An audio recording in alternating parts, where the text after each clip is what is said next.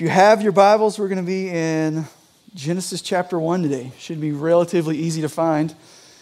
If you uh, need a Bible, there's one, should be one around you somewhere under the seat in front of you or, or around you. If you do not own a Bible, uh, stop by the info desk on your way out this morning, and we would love to put one in your, in your hands. Um, so, according to the internet, one of the more dangerous statements in the English vernacular, right? According to the internet, the average child asks about 100 questions per day. About 100 questions per day. Um, many of you know I have four children. And so, um, my wife, who is a stay at home mom, that means she fields about 400 questions a day. Um, and and this, this part, uh, not according to the internet, just my own sort of anecdotal observations, I'm convinced that about half of those, you know, 100 questions a day are some variation of the question why. Like, why? And then you give an answer, and the, the response is, well, why? Right? You just follow that. That's, that's just what kids do. They ask the question, why? And if you're a parent, that can be really redundant you know? Um, but also, it might mean that children are brilliant, right? Because um, several years ago, there was a, uh, a, leadership guru, a author, um, kind of a uh, I don't want to say inspirational, influential uh, public speaker by the name of Simon Sinek. And I think I'm pronouncing that right. And uh, he, he gave one of the um, most popular TED Talks in all of history. I don't know if you know what TED Talks are, but they're kind of these little brief 15, 20 minute uh, talks that people give that are kind of experts in their field. And uh, his, the point of his TED Talk is uh, that, that the question why, answering that question, is the most important question you can answer when it comes to uh, influencing direction or sort of affecting change in uh, any sort of organization. Right? The, the question, why? Right? Why are we doing what we're doing? Why are we uh, making this change? Or, or, or, why are we going in this direction? Right? Why is this important? Why is that important? Right? This is a really significant question to ask, uh, specifically if you're in any sort of position of leadership. In fact, he wrote a whole book that followed out of that. It was just called Start with Why. Right? The beginning of beginning of every sort of uh, conversation or, or, or direction or influence or leadership should start with the question, why? And so, as we start a new series this morning, um, we're about actually less than one month away from Easter. Right? We're going to just kind of ask this question Why Easter? Right? Why Easter?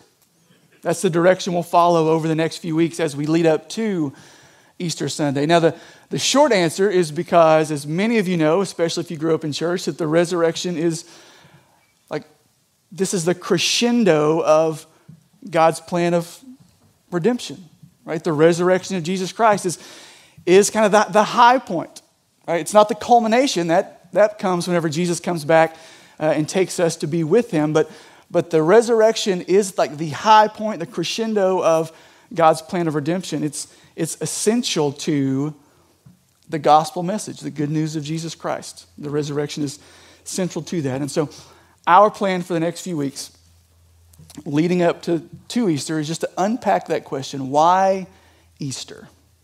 Right? And this morning, we're going to begin answering that question the same place that everything begins, that every story begins, and that's with God. So, if you have your Bibles open, Genesis 1 1. Really going to spend the bulk of our time, I think, sort of unpacking four words. Okay? Um, we'll dance around to some other spots, but can we dance in a Baptist church? I said that out loud. Um, here we go. Starting in Genesis chapter 1, verse 1. In the beginning, God. Pause. Right, four words into the Bible, you have maybe the most loaded It's not even a full sentence, right? It's a clause. You have the most loaded clause in maybe all of Scripture. In the beginning, God. We think about what that, that means, one, it means there was a there was a beginning at some point. In other words, uh, things are not currently as they always were. As you look around and see everything around you, whether it's in this room, outside of this room, uh, there was a, a point in time in which n- none of what currently exists existed. Right? And, and, and I, I mean, like, there was nothing. Not like when you go to the fridge or the pantry and you're like, we don't have anything to eat. There's nothing here. Right? You guys, you guys do that. You know you do.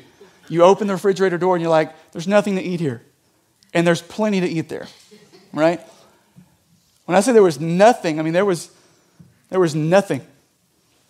Right? There was a, a time in time in the past when literally nothing existed. Like I, I don't even know like what words to use to describe that other than just nothing. Void, emptiness, nothing. But in that emptiness that, that we probably can't fully wrap our heads around, in that emptiness, in that nothingness, there was someone. Right? That's the, the fourth word. In the beginning, God. Before the beginning, God was there.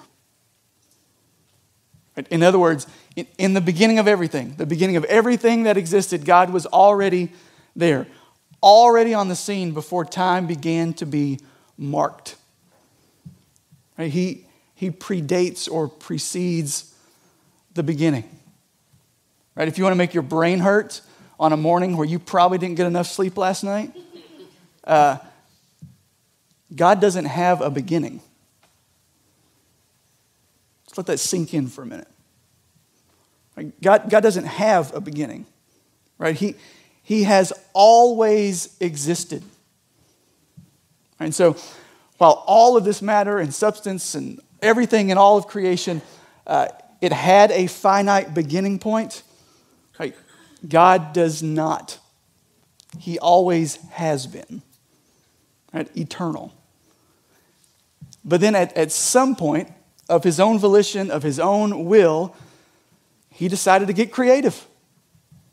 Right? That's the rest of the verse. In the beginning, God created the heavens and the earth. Now, think about this God didn't have to create anything, right? He was not bound by anyone to create anything, right? He, uh, despite what, what you might have heard or read, God was not in need of companionship. God was not in need of, of praise. He's worthy of praise. He deserves praise. We should praise him. God did not speak creation into existence just because he was needy for some praise. Right? God is not dependent on, in, in any way, on anything or anyone. That's what makes him God, right? But out of his own volition, out of his own will, he speaks creation into existence by the power of his word. Right? Just, just talks, and it's there. Right? The, the things that weren't there, the things that didn't exist, minutes, hours, days before, God speaks and it, it just happens. There was nothing, God talks, and then there's something. And it's like that's the creation narrative that follows through Genesis 1 and 2. Right? God speaks, and what did not exist, all of a sudden it exists. Light and dark, moon and stars, uh, land and sea, the birds of the air, the beasts of the field, the creatures of the sea. Uh, and then you get to verse 26 in Genesis chapter 1, and you get the, the pinnacle of God's creation. It says, Then God said, Let us make man in our image, after our likeness.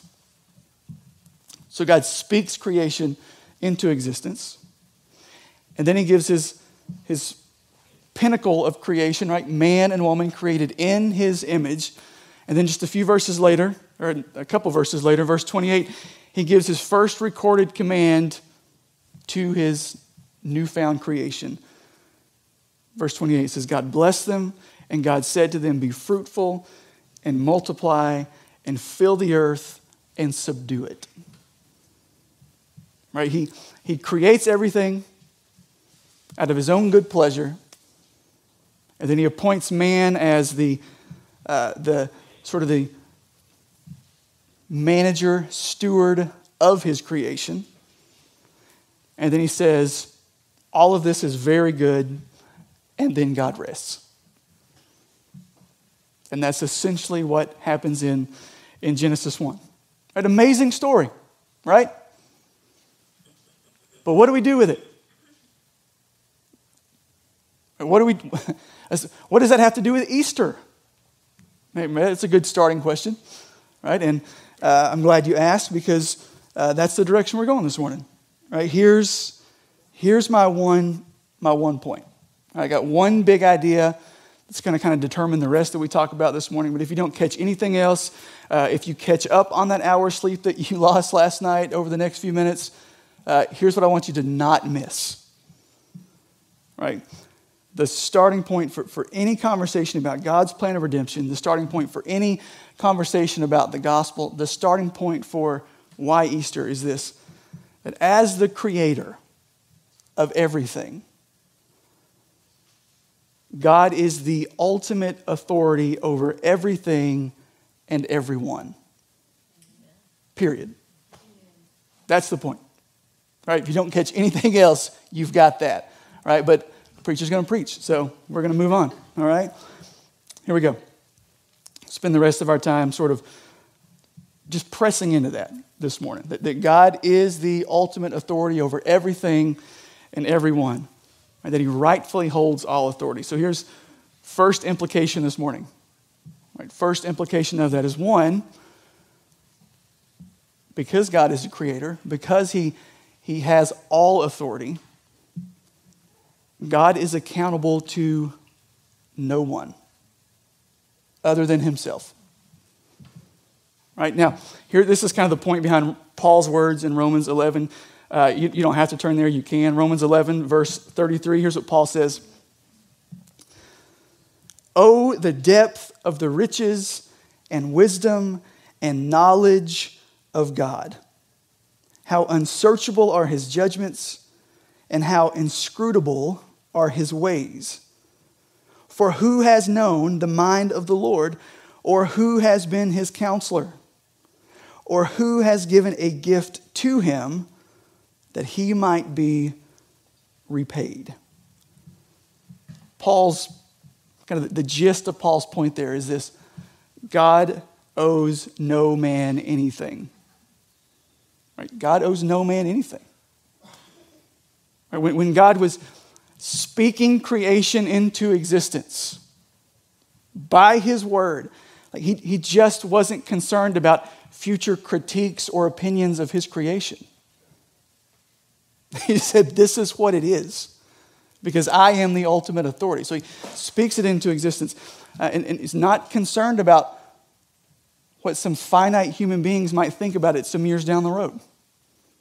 Right? He, like, it, there's, there's no there's no unrecorded holy huddle in the creation narrative where, where God is like, he, pulls together, God the, God the Father pulls together God the Son and God the Spirit on a conference call during Genesis 1. He's like, hey guys, listen.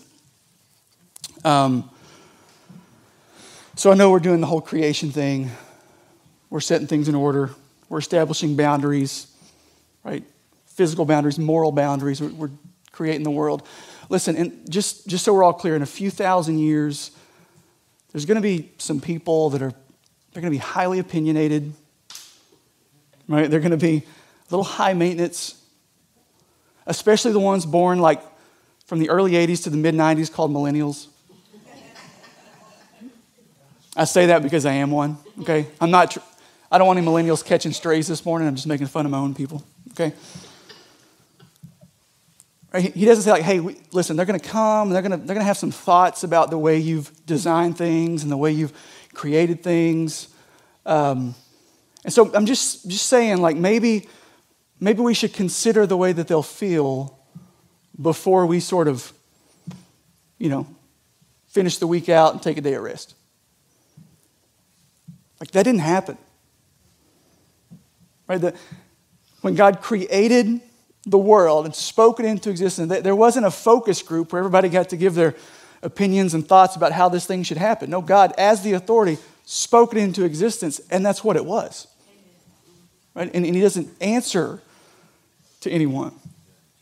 Right? With, with all due respect, God is not a respecter of persons. Right now, some of those words that Paul quoted earlier in Romans 11, they're, they're really kind of derived from a few places in Scripture, but one of those is from the book of Job. I don't know if you know the, story of Job, the book of Job. I'm currently reading through Job in my uh, daily Bible reading plan. I should be through it already, but I'm a few days behind. Um, it's, been, it's been a week, guys, right? It's been a week. Um, but, but in, if you don't know the story of Job, here's the general outline is, uh, man, Job has got it going on.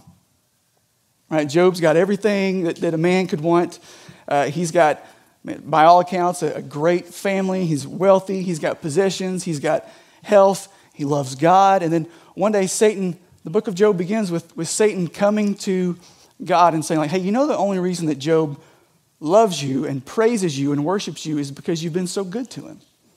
He's got all this stuff. He's got, he's got a family. He's got wealth. He's got possessions. He's got health. That's why he praises you. Not because of who you are, but because of what you give.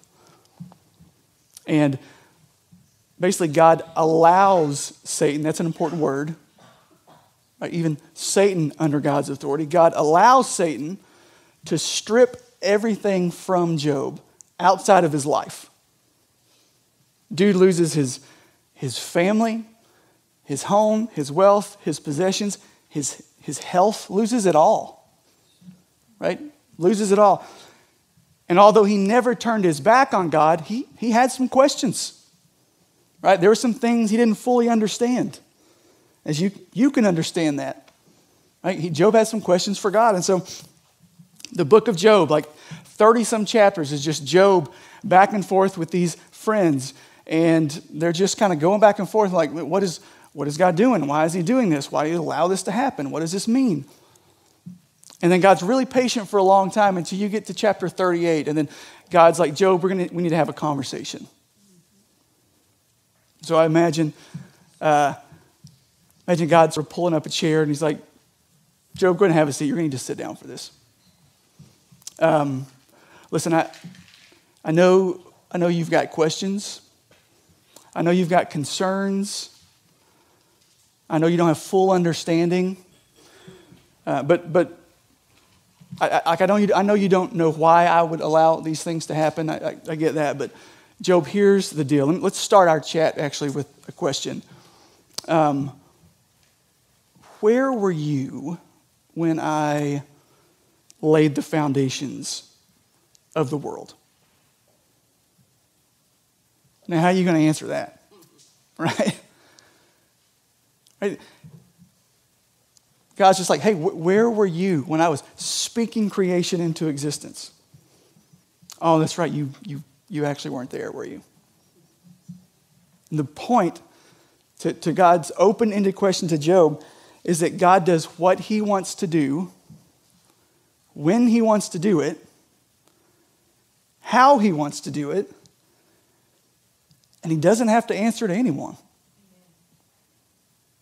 That's what makes him God.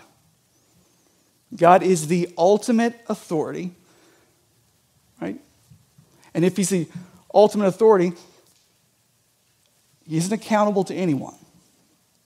And if God's not accountable to anyone, then that brings us to the second implication of this everyone and everything is accountable to God. Right? D- despite all our talk about rights and freedoms and liberties, we are not as free as we would like to think we are. Right? We are created. Right? We are created.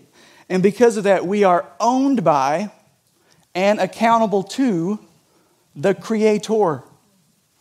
Every one of us. We'll explore some of this more fully next week. I got to like exercise some restraint so I don't preach next week's sermon this morning. okay? Um, so we'll explore this a little more fully, but, but I do want to briefly point you to Romans chapter 1. Again, you can write it down, look at it later if you need to. This is what Paul says in Romans 1. Verse 18, he says, For the wrath of God is revealed from heaven against all ungodliness and unrighteousness of men who by their unrighteousness suppress the truth. So, what is it that gives God the, the right, the power, the authority to sort of respond in wrath towards those who deny, ignore, reject, and suppress the truth? What, what, what is it that gives God the, the right to do that? It's His authority over all of creation. Right? He spoke it into existence, which means it's His. All of it, including you and including me. And if it's His, and it is, then all of creation, including you, including me, answer to Him. Right? We answer to Him. When God speaks, when God commands, when God establishes uh, boundaries, moral boundaries for His creation, all of creation is accountable to that. Right? And, and there are no exceptions. Right? Whether you, whether you believe there is a God or you don't believe there is a God, you're still accountable to God. Every one of us. But how often we forget that. Or maybe it's more honest to say how often we just choose to ignore it sometimes. Right? And so rather, to, rather than, than submitting to God, right, rather, than, uh, rather than submitting to um, his, his plan, his boundaries, rather than submitting to God and who he is, what happens is, excuse me, what happens is we sort of create in our uh, minds this, this some idea of, of who God is, right? It's a, it's a subtle attempt to sort of recreate God in, in our own image. Right? Rather than, rather than existing as men who are created in the image of God, we, we kind of create God in our image to, to sort of alleviate any sort of accountability to Him. Right? We create a God who, who acts like I do, who thinks like I do, who feels like I do, who responds in the same way that I do. Because let's be honest, it's not hard to be accountable to a God who's just like you. Right? A God that agrees with you all the time. That's not a hard person to be accountable to. But when we do that, when we recreate God in our own image, what we're actually doing is, is domesticating God. We're, we're trying to take the lion of the universe and turn him into a house cat. Right? A, a God that we can, we can manage. We strip him of, of his authority, we strip him of his power, we strip him of his mystery, right? Trying to create this, this little g God that, that we can manage. But a God that you can manage, a God that never confronts you, a God that never challenges you, uh, a God that you can fully understand and, and wrap your head around is not the God of the Bible. Right? The God of the Bible is the ultimate authority over everything, over everyone, over all of his creation. He is the ultimate authority. and we're all accountable to him. And so, the only appropriate response, we, we talk about Right? The, the point of a sermon is that we should respond to what we've heard. Right? I'm, I'm giving you like the response, the application right here on a platter. Right? Here's the response to this God. The only appropriate response to this God is to recognize and submit. There, there are no other options. To recognize and submit. We recognize God for who He is the rightful ruler of all things. Right, this is what, if your kids are in our kids' ministry, uh, this is one of the things that they've been learning over the last few weeks. Uh, they've got this sort of little breakdown of the gospel on a, on a little sheet, half, half page sheet. And the first one on there, the first, the first item on understanding the gospel is, is one that God rules. Right? He rules. And that's not like Wayne's World, like, yeah, God rules. No, it's like God rules, like He has authority. That was not my notes, that was free. Sorry. Right? It's, it's that He has authority. God rules. We recognize Him for who He is, the rightful ruler of all things. And as the ruler of all things, we recognize that He determines what is good and what is right and what is true. He calls the shots,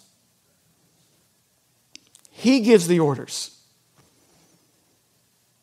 And our response is to submit.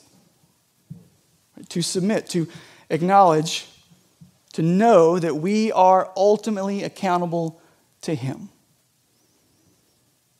Right? The, the all knowing, all powerful, always present, sovereign creator of the universe. We are accountable to him.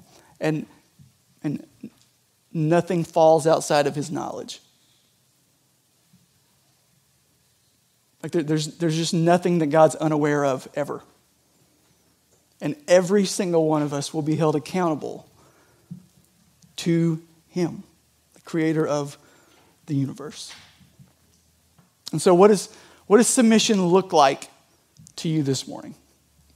Right, to kind of take that application question and maybe, maybe drive it home a little more, uh, kind of drive it a little deeper, is what does submission look like for you this morning? Right, if there's a God in heaven who spoke everything into existence, He's the creator of the world, and because He's the creator of the world, He's the authority of everything, and because He's the authority of everything, we are accountable to Him and we submit to Him. What does submission look like to you? Maybe I don't know where you are this morning, but maybe you need to submit to Jesus Christ as Lord and Savior. Right? That's the first most important act of submission. Right? Agreeing that you are a sinner in need of a Savior.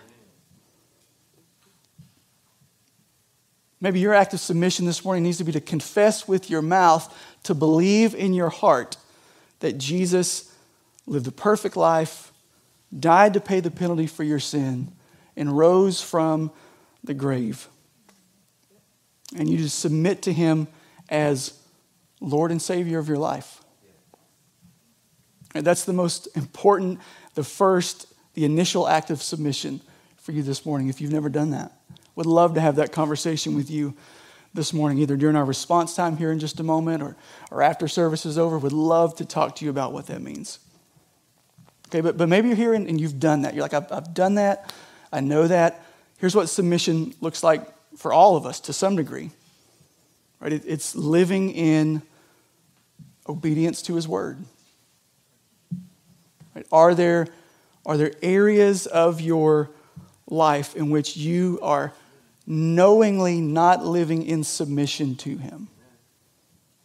Right? Not living in obedience to his good design not living in obedience to his perfect commands, not living in obedience to his, his moral boundaries for you. Because right? I just want to love you enough to tell you that, that you will be held accountable to him.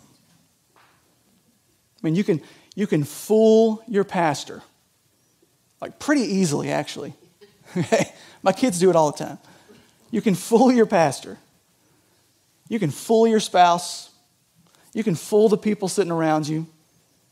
You cannot fool the God of heaven. And you will answer to him. And so, where, where in your life are you not living in obedience to his good design for you? And if you think of that area this morning, the response is repentance, turning from your sin, acknowledging that His way is good and right, and, and turning back to Him. And here's the good news. Here's the really good news. The God of the Bible, who, who created you, who spoke you into existence, who is the authority over all things, who you are accountable to, is the same God that extends grace and mercy and forgiveness when we confess and repent. When we turn from our rebellion to Him, He meets us with grace and kindness. Right? We're, we're not talking about some sort of like abusive tyrant when we talk about God having authority. Right? Yeah, He has all authority. He is all knowing. He has all power. And yet He has, He's, he's, and He's full of grace.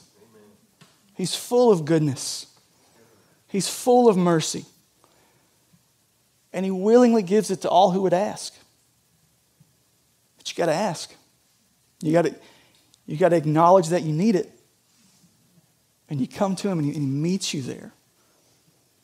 All right, so here's what I want to kind of close with this morning. But before we close, maybe all this feels like a little heavy handed to you because let's be honest, we live in a time in which, like, Nobody really likes authority, right? Nobody really likes to feel like there, there's an, some authority over us that we have to answer to. That's not a very popular thing these days. Um,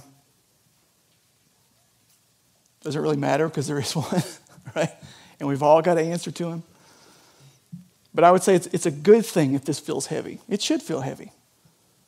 It's a good thing if this feels heavy to us this morning. It's good for us to feel the weight and the significance of God's authority. Right? Because I don't think I don't think if we don't feel the weight and significance of it, we're not going to respond to it. This is not a thing to be taken like flippant or or lightly. Right? But but here's what I want to lead you to this morning before we close. I do want to point out that submission to God as the creator, as the ultimate authority, is always always, always good submission. Like, like, I, like I just said, we're not submitting to some angry or abusive tyrant. Right? We, we just sang about the goodness of God. That's who we're submitting to. It's not a burden to submit to Him. Right? It's, God's not a restrictive God. We'll talk more about that next week. Again, I got I to restrain myself here, right? We're not submitting to a, to a restrictive God. We're submitting to a God who is holy and righteous and good and just. We're submitting to a God who sent his only son, willingly sent his only son to fully absorb his wrath towards you so that he might reconcile you into himself. Why would you not want to submit to that God? Why would you not want to submit to him? He is only, ever, always good. Right? And submitting to him always leads to, to his glory first and foremost, but it always leads to your good. Always. All right, let's pray. Father, we come to you this morning um, and we just want to acknowledge you are creator. You are sovereign. You are, you are Lord. You are the authority, the ultimate authority over all things, everyone, everything.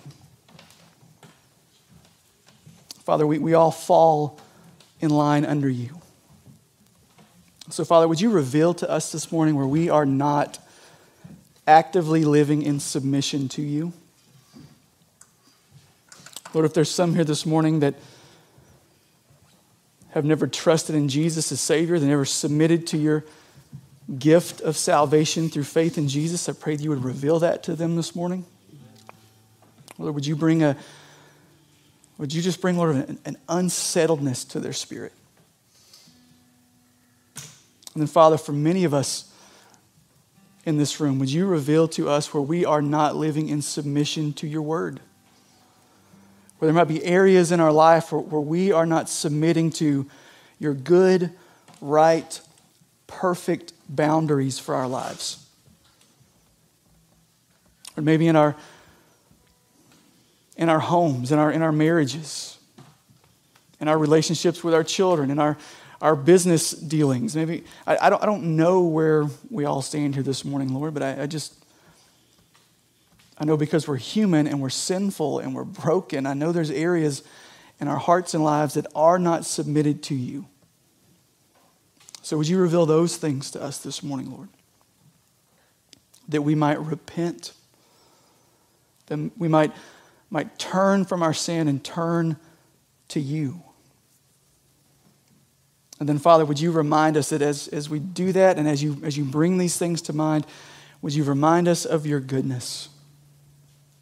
Would you remind us that it is a, it is a good thing to submit to you? That it is for our good, it is for our joy. Ultimately, it's for your glory. So, Father, we love you, we praise you. We ask all these things in Jesus' name. Amen.